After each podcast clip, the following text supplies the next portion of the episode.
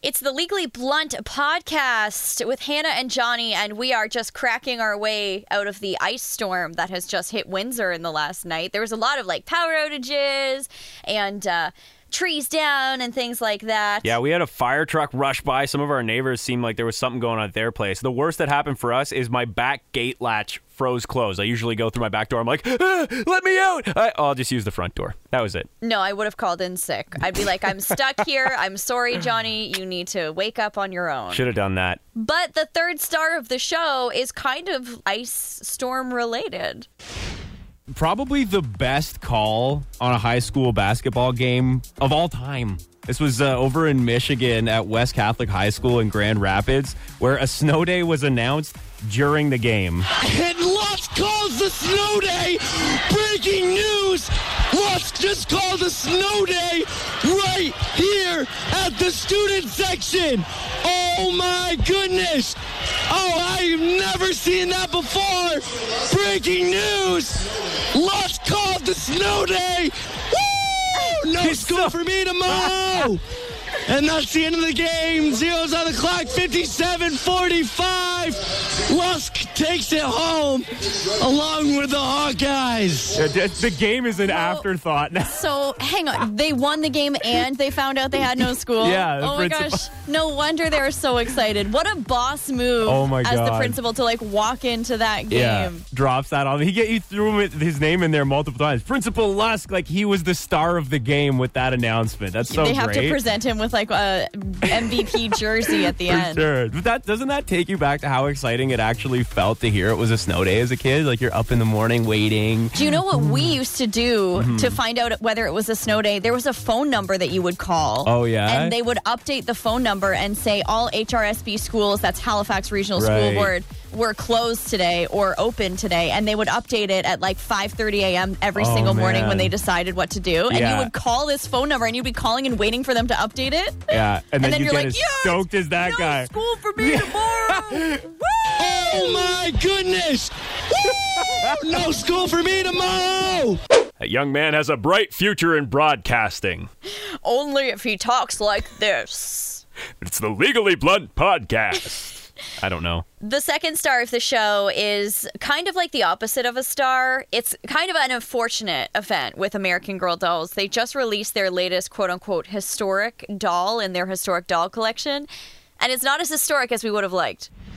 The release of this toy means we officially need wrinkle cream. Oh no. Are you ready to feel ancient? Uh-huh. They have a new historical American Girl doll that just came out, Okay. and the 90s are historical. Ah no. Yes. No. Yes. And I know you weren't into the American Girl dolls growing up. What Mm-hmm. gave it away? We were. My sister and I had American Girl dolls and we like we prayed for these dolls for so long. We finally got some. They were expensive back Yeah? in the 90s. I don't know if they still are, but the newest historical American Girl doll, it's actually a pair of twins. Their names are Isabel and Nikki and they live in Seattle in 1999. Okay. So what they do is they put out historical dolls every ten, like every decade. Um, the second most recent historical doll was from the year 1986. Right. But for these 99 dolls, one's wearing a sweater vest and a beret, like Cher and Clueless. The other is wearing a dress over a t-shirt and a flannel wrapped around her waist. Okay, I was gonna say there has to be a flannel in there. You're in Seattle in the nineties. Yeah. Their accessories include a choker, Uh huh. a Pizza Hut box. Oh And one of those pillows you put on your bed, they're like half chairs that you like turn your bed into a little chair. Oh man. Yeah. So are you ready to feel super old? That's it. Is Boom. because the, like, the whole idea is don't they have like stories with them too? Is that the American Yeah, girl? They, will come with books, and you can read about them and the Oh. trends of the time and things. And uh, this one in this photo, I don't know if it comes with it or not, but she has a Walkman, a Walkman, like a nice. Oh. CD player Walkman. Okay. Yeah. See, that's the part I think that that ticks me off the most is that it's not even early '90s. I'm like, okay, sure, yeah, you can go with a historical, like '90. It was like 30 years ago, but you're 1999. You're almost at year 2000 at this point. 99. historical? Oh. Historical. Just wait until they have like the 2020 American Good Girl doll God. coming out during Oh. COVID. She's going to be like wearing a Oh. mask. Don't even. She's going to have a matching tie dye sweatsuit No. and a piece of banana bread in her hand. I think it's best if we just leave that part of our collective history buried. I'm old! So if there was a doll version of you being made, what would your accessories be? You think? An Earl Grey in one hand Uh-huh. and a glass of Pinot Gris in the other. That's inappropriate for a children's toy, Hannah. And some Uggs on the feet. We all know that I rock the Uggs on the feet. Uh, what would I do for my accessories? Probably a guitar on there, maybe a longboard. You got the Pinot Grigio, so I could have like with real working puffing joint. Has the little smoke coming off of it, and munchies. There's like a bag of chips or something. That would be amazing. A change- fake toy toy. You're making fun of me saying Pinot Grigio is inappropriate for a children's toy, and then you. it. Well, speaking of inappropriate, this contest coming up in Michigan, it's got the number one star of the show. It's almost time to answer the age old question Who has the prettiest beehole in Michigan? Oh no. This is a real thing. B hole like standing for booty hole. yeah, rear exit, balloon knot, chocolate starfish, whatever you want to call it. Oh stop! Oh my god, you just made it so much worse. I'm than sorry. Just saying B I hole. didn't technically say anything bad. Uh, but it's at a fully nude club in Lansing called Deja Vu. There's a fully nude club in Lansing. I guess. What else is there to do? So, but they have this going on Saturday, May 20th. They have the prettiest beehole in Michigan contest with a $1,000 in cash prizes, which is honestly not that much considering you got to show that off. Um, I don't even know how to approach this subject without us getting canceled by the CRTC. So, how do they judge this?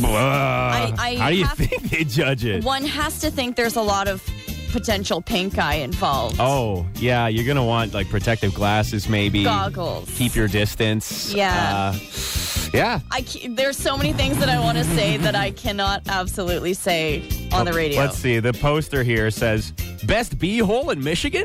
Prove it!" Join us for our first ever prettiest bee hole in Michigan competition. So, they, if you want details, it says you can call and ask them. Again, it's Deja Vu Lansing. They do have Facebook, Twitter, Instagram. Although I don't know what you'll find if you Google those, so maybe don't do it at work. this is why we're talking about this at 6:30 in the morning and not like So our- 8:30. So our boss hopefully doesn't hear. oh my goodness. I gotta say though, I think I stand a chance. I don't like to You toot my own you horn. think- sorry, sorry, sorry. Slow down. You think you have the prettiest Listen. booty hole in Michigan? I I just think that maybe looks aren't everything, and if you show up and do like a really It's got a great personality. exactly. So my plan is to do kind of like an interpretive booty dance kind of thing, and I I want to get your feedback on this music that I put together for my uh, interpretive pretty beehole dance. I am beautiful, no matter what they say. You're beautiful. You're beautiful. See, it started off slow, then it gets a little more.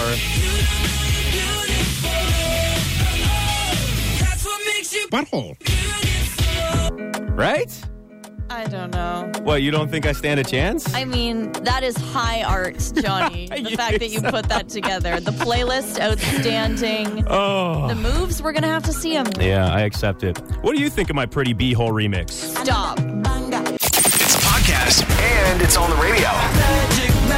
Check out Hannah and Johnny weekday morning 6 to 10 on 93.9 Virgin Radio.